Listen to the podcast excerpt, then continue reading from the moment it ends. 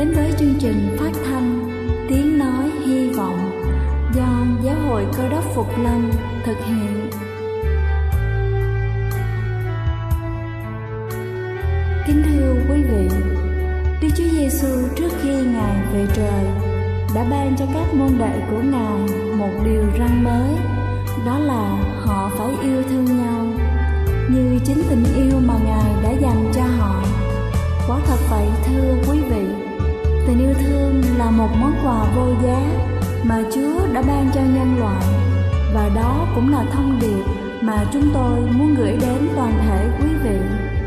Nếu quý vị muốn tìm hiểu thêm về chương trình, về niềm tin hoặc muốn nghiên cứu về lời Chúa, xin quý vị gửi thư về chương trình phát thanh Tiếng Nói Hy Vọng, địa chỉ 224 Phan Đăng Lưu, phường 3, quận Phú Nhuận, thành phố Hồ Chí Minh, hoặc gửi email cho chúng tôi theo địa chỉ tiengnoihyvong@gmail.com. Ngoài ra, quý vị cũng có thể liên lạc với bất kỳ hội thánh Cơ đốc Phục Lâm tại địa phương gần nhất. Xin chân thành cảm ơn và kính mời quý vị lắng nghe chương trình hôm nay.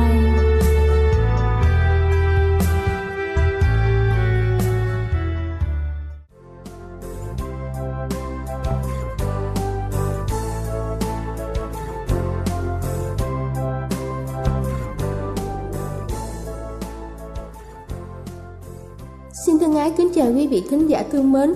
Chúc quý vị có một buổi sáng với tinh thần thật sảng khoái để làm thật tốt công việc của mình. Kính thưa quý vị, kỹ năng ngôn ngữ của một đứa trẻ có thể bị ảnh hưởng bởi một vài tình huống trong cuộc đời của chúng. Theo nghiên cứu thì sau đây là một số vấn đề có thể góp phần vào sự ảnh hưởng yếu tố tâm lý đến khả năng ngôn ngữ của trẻ nhỏ. Đầu tiên đó chính là tiêu chuẩn chăm sóc. Khi một đứa trẻ bị bỏ rơi, nó có thể ảnh hưởng đến khả năng nói và hiểu ngôn ngữ của trẻ. Những đứa trẻ bị bỏ rơi ở trung tâm bảo trợ thường đạt điểm số thấp hơn trong thử nghiệm nhận thức về ngôn ngữ.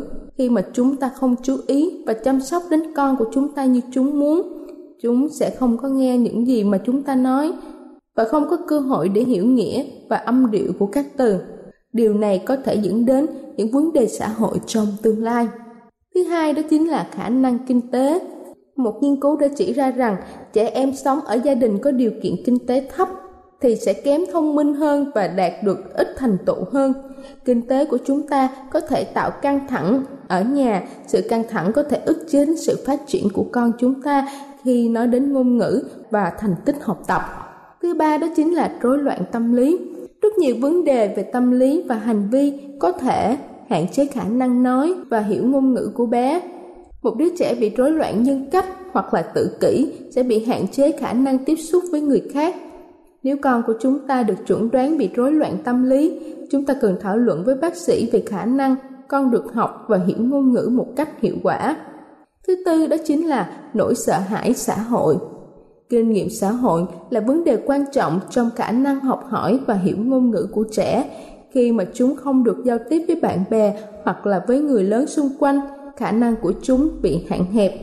Một đứa trẻ bị rối loạn lo âu hoặc là nhút nhát có thể gặp khó khăn trong việc phát triển ngôn ngữ chỉ bởi vì không được thực hành nhiều, bồi dưỡng cho chúng kỹ năng xã hội có thể giúp cho chúng vượt qua nỗi sợ hãi của mình và có thêm nhiều cơ hội để học ngôn ngữ cơ bản hàng ngày. Kính thưa quý vị, tôi vừa trình bày xong những nguyên nhân ảnh hưởng đến kỹ năng ngôn ngữ ở trẻ. Hy vọng qua bài chia sẻ hôm nay sẽ giúp các bậc cha mẹ có thêm nhiều kinh nghiệm để giúp bé hoàn thiện được nhận thức ngôn ngữ của mình. Chúc quý vị luôn thành công. Đây là chương trình phát thanh Tiếng Nói Hy Vọng do Giáo hội Cơ đốc Phục Lâm thực hiện. Nếu quý vị muốn tìm hiểu về chương trình hay muốn nghiên cứu thêm về lời Chúa, xin quý vị gửi thư về chương trình phát thanh Tiếng Nói Hy Vọng, địa chỉ 224 Phan Đăng Lưu, phường 3, quận Phú Nhuận, thành phố Hồ Chí Minh, hoặc gửi email cho chúng tôi theo địa chỉ tiengnoihyvong@gmail.com. Ngoài ra, quý vị cũng có thể liên lạc với bất kỳ hội thánh Cơ đốc Phục Lâm tại địa phương gần nhất. Xin chân thành cảm ơn và kính mời quý vị tiếp tục lắng nghe chương trình hôm nay.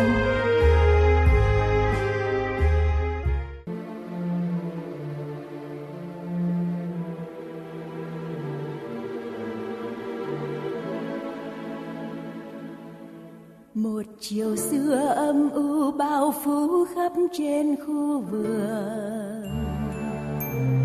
vạn vật mê man say sưa trong mơ theo ánh dương.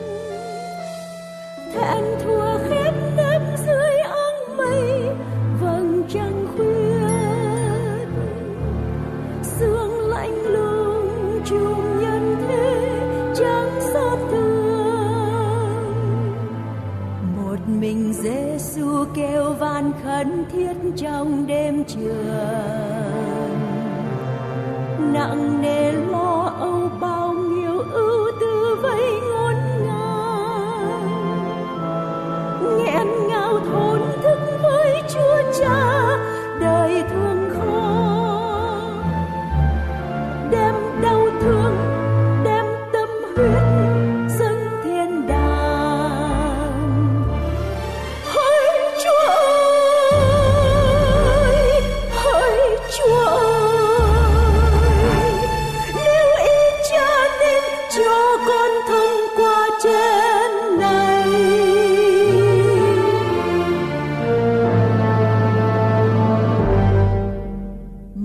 không do theo ý con phải thay.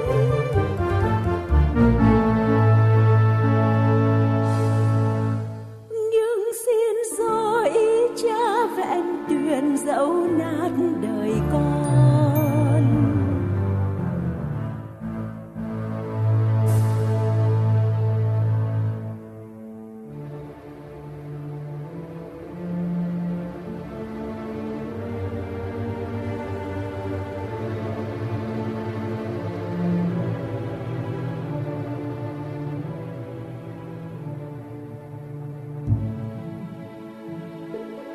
Giọt mồ hôi tuôn rơi như huyết thấm dâng tràn hòa, lời cầu xin lâm ly càng lúc càng thêm thiết tha, nghẹn ngào bởi những kẻ Chúa yêu còn mê ngu. Không ai người hầu chia sớt khúc bi ca, từ đằng xa bao nhiêu kẻ ác kéo vô khu vườn, chập trong gương đao khua vang lên không chút xót thương. Đằng đằng sát khi mãi bốc cao do lòng gian ác, bao âm mưu bao đen tối trong đêm trường. Hỡi Chúa ơi, hỡi Chúa ơi, cho con thông qua trên này.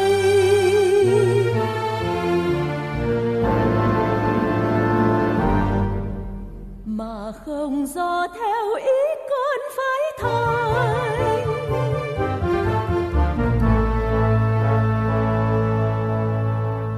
Nhưng xin do ý Cha vẹn tuyển dẫu nát đời con.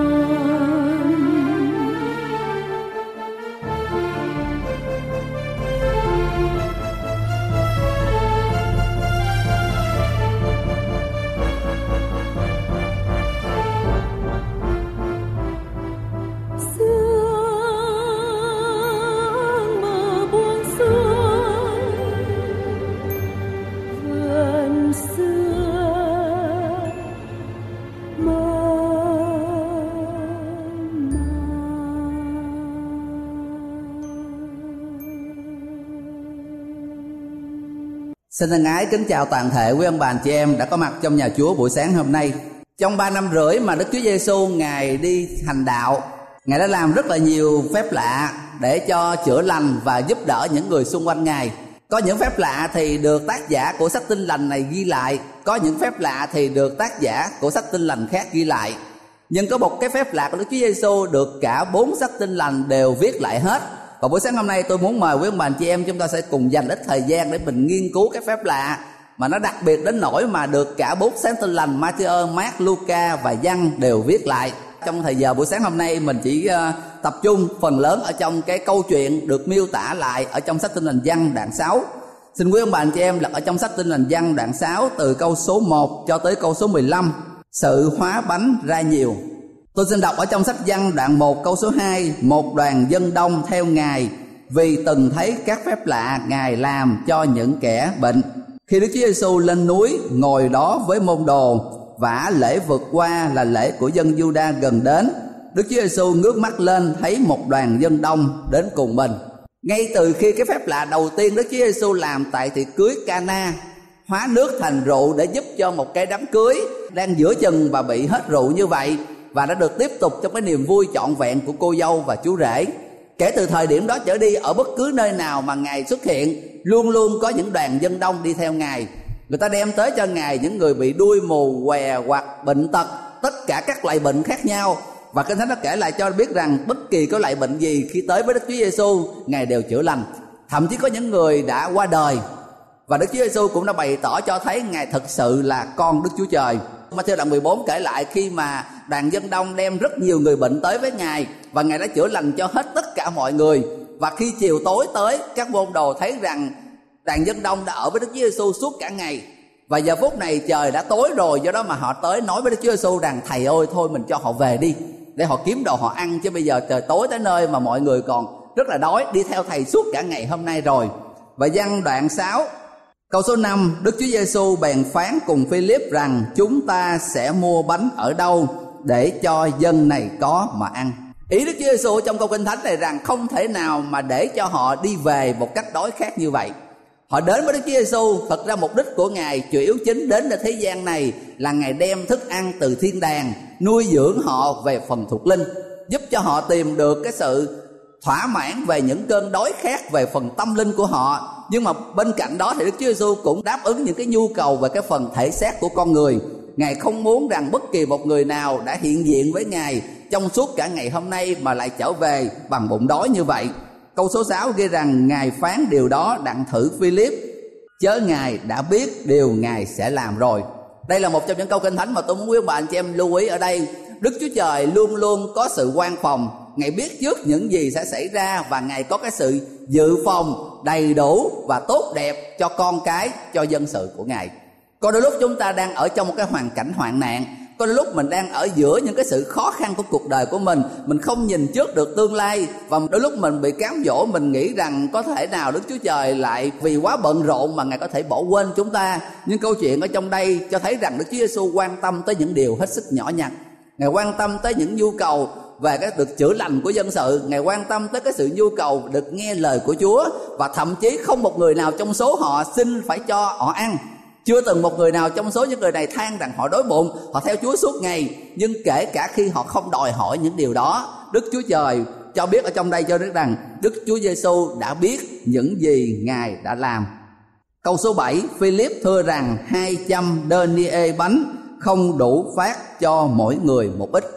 Ý của Phi-líp rằng nếu mà bây giờ lấy tiền lương của một người làm suốt một năm trời đem ra với cái đoàn dân đông như vậy, không có thể nào mà cho mỗi người thậm chí một miếng nhỏ mà thôi.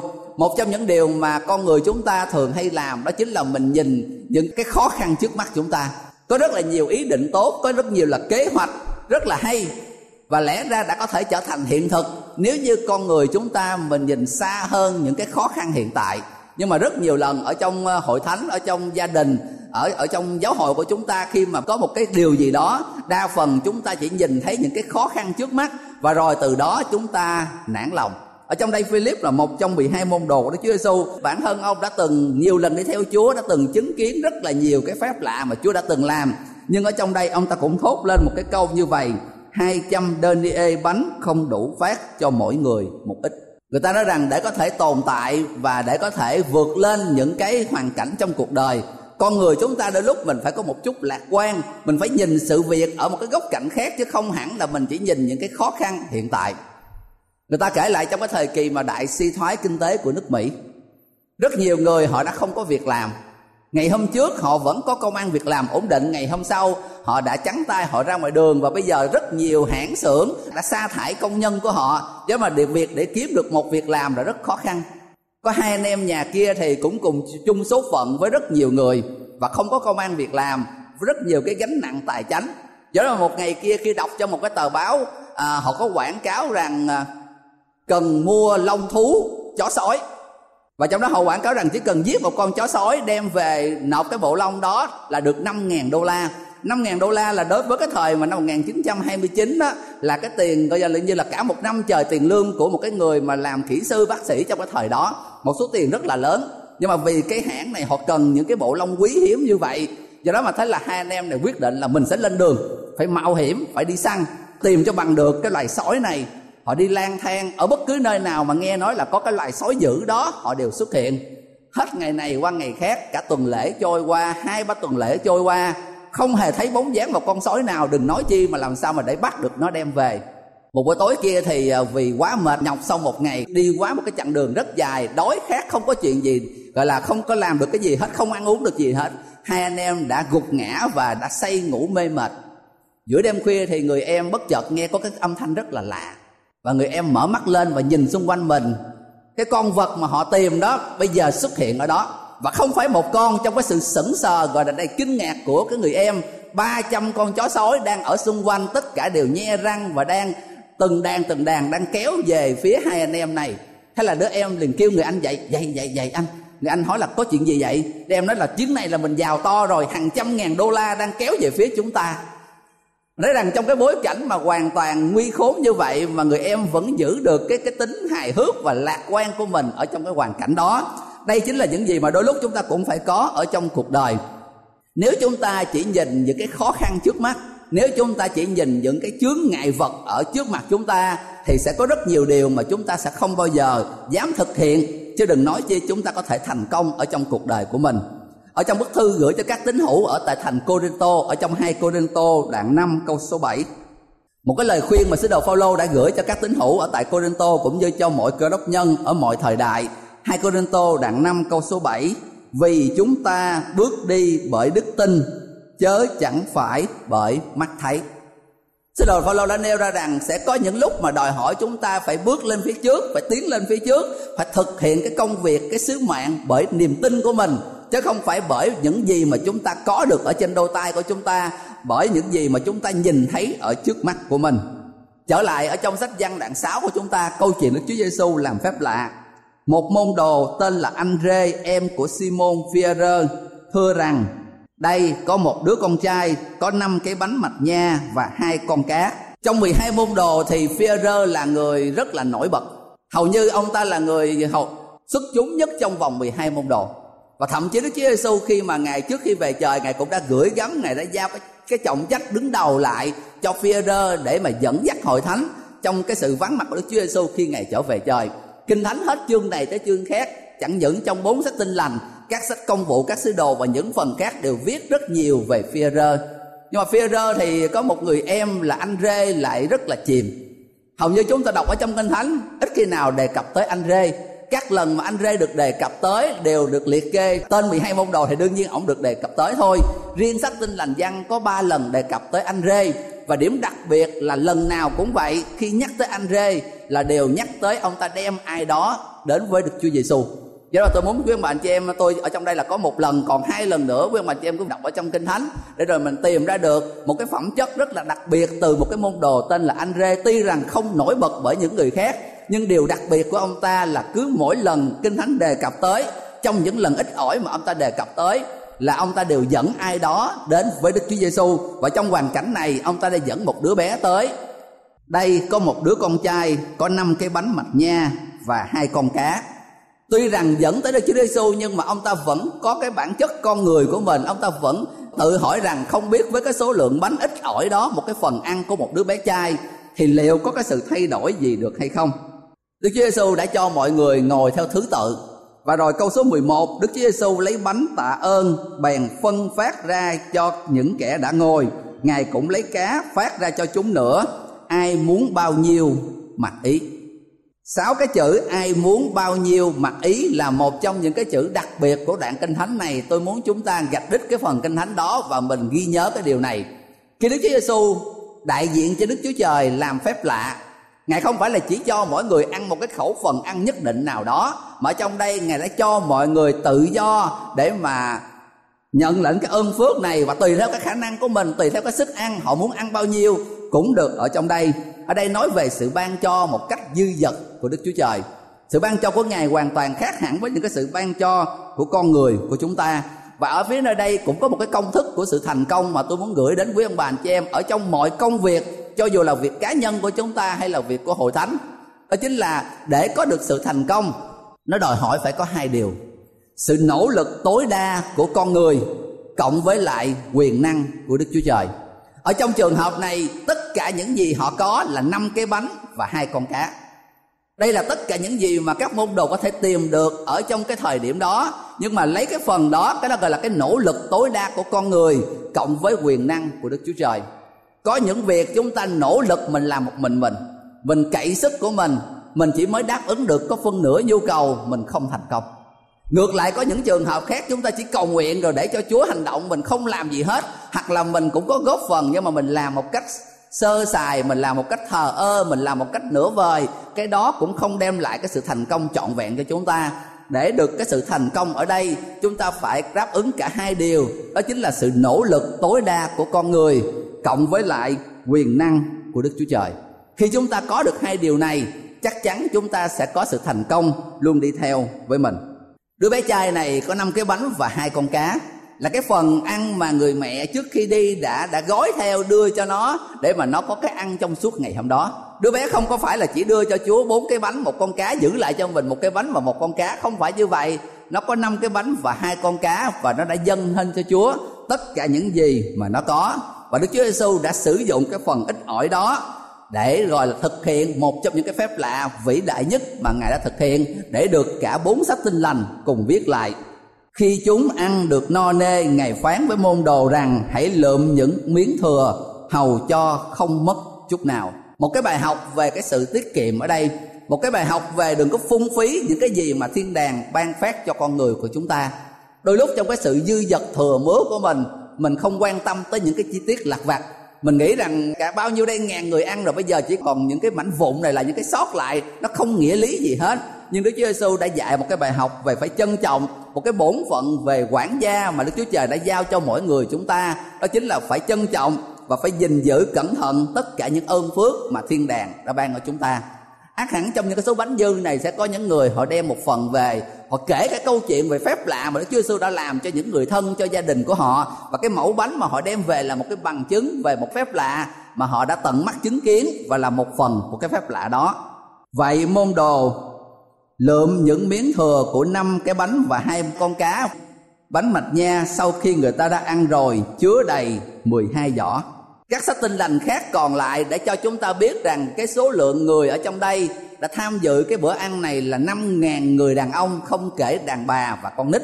Và dựa vào các nhà thần đạo, họ nói rằng những người đi theo Đức Chúa Giêsu thì cái phái nữ nhiều hơn phái nam. Do đó mà nếu mà cộng đàn bà, cộng con nít, họ ước lượng rằng khoảng 15.000 người đã hiện diện ở trong cái bữa ăn này. Một cái số lượng mà con số khổng lồ và chỉ với một cái phần rất nhỏ ở trong đó.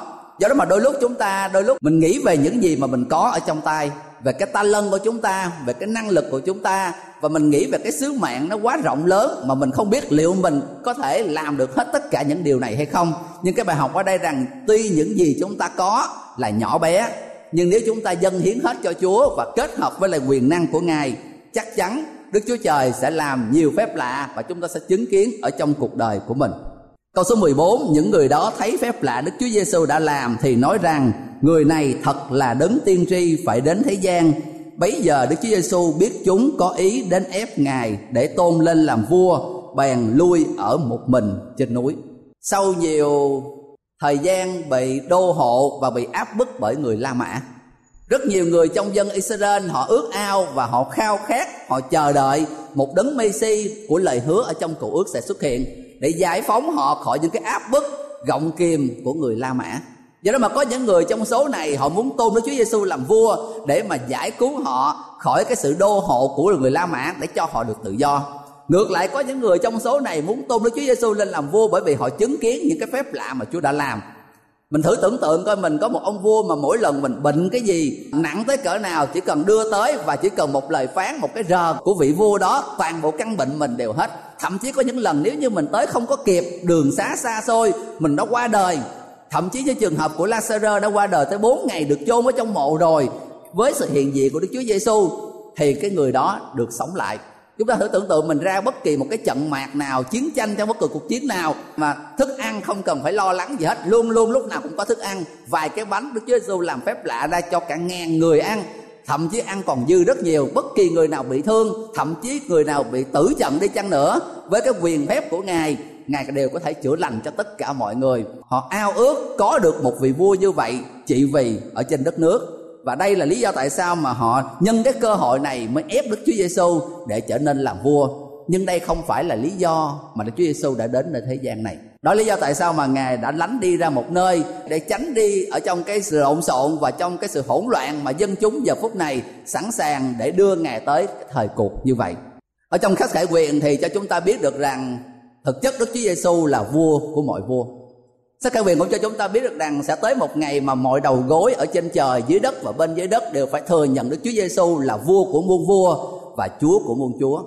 Và trong cái buổi sáng hôm nay thì trước khi tôi kết thúc ở đây, tôi có một cái câu hỏi mà dành cho tất cả mọi người ở trong chúng ta. Đương nhiên chuyện Đức Chúa Giêsu là vua là điều không thể nào bàn cãi. Đây là điều mà Kinh Thánh đã khẳng định như thế. Nhưng đối với một số người thì cái khái niệm của họ, cái quan điểm của họ về cái vai trò làm vua của Đức Chúa Giêsu hoàn toàn khác nhau. Có những người nghĩ Đức Chúa Giêsu chỉ là vua để đáp ứng những cái nhu cầu về cái thế giới này của họ, những cái nhu cầu về cái phần thể xác. Đó là lý do duy nhất mà họ chọn đi theo Chúa. Đó là lý do duy nhất mà tại sao họ muốn Ngài trở nên làm vua. Nhưng Kinh Thánh nói về một cái nhu cầu nó xa xôi hơn, một cái nhu cầu mà quan trọng hơn cho chúng ta. Đó chính là cái nhu cầu giải quyết vấn đề tội lỗi, về đời sống tâm linh, về sự sống đời đời. Đức Chúa Giêsu không chỉ làm vua để giải đáp những cái căn bản, những cái vấn đề thể xác của chúng ta. Ngài muốn còn hơn như thế nữa. Và như bao nhiêu lần đối với chúng ta, Đức Chúa Giêsu sẽ là vị vua như thế nào trong cuộc đời của chúng ta. Ai đó cũng đều phải thừa nhận Ngài đều là vua. Không bây giờ thì cũng phải là sau này. Nhưng Đức Chúa Giêsu, cái câu hỏi mà tôi muốn gửi đến mọi người, đối với mỗi người chúng ta, sau bao nhiêu năm tháng mình đi theo Chúa, và trong buổi sáng hôm nay, Đức Chúa Giêsu là vị vua như thế nào của cuộc đời của chúng ta. Amen.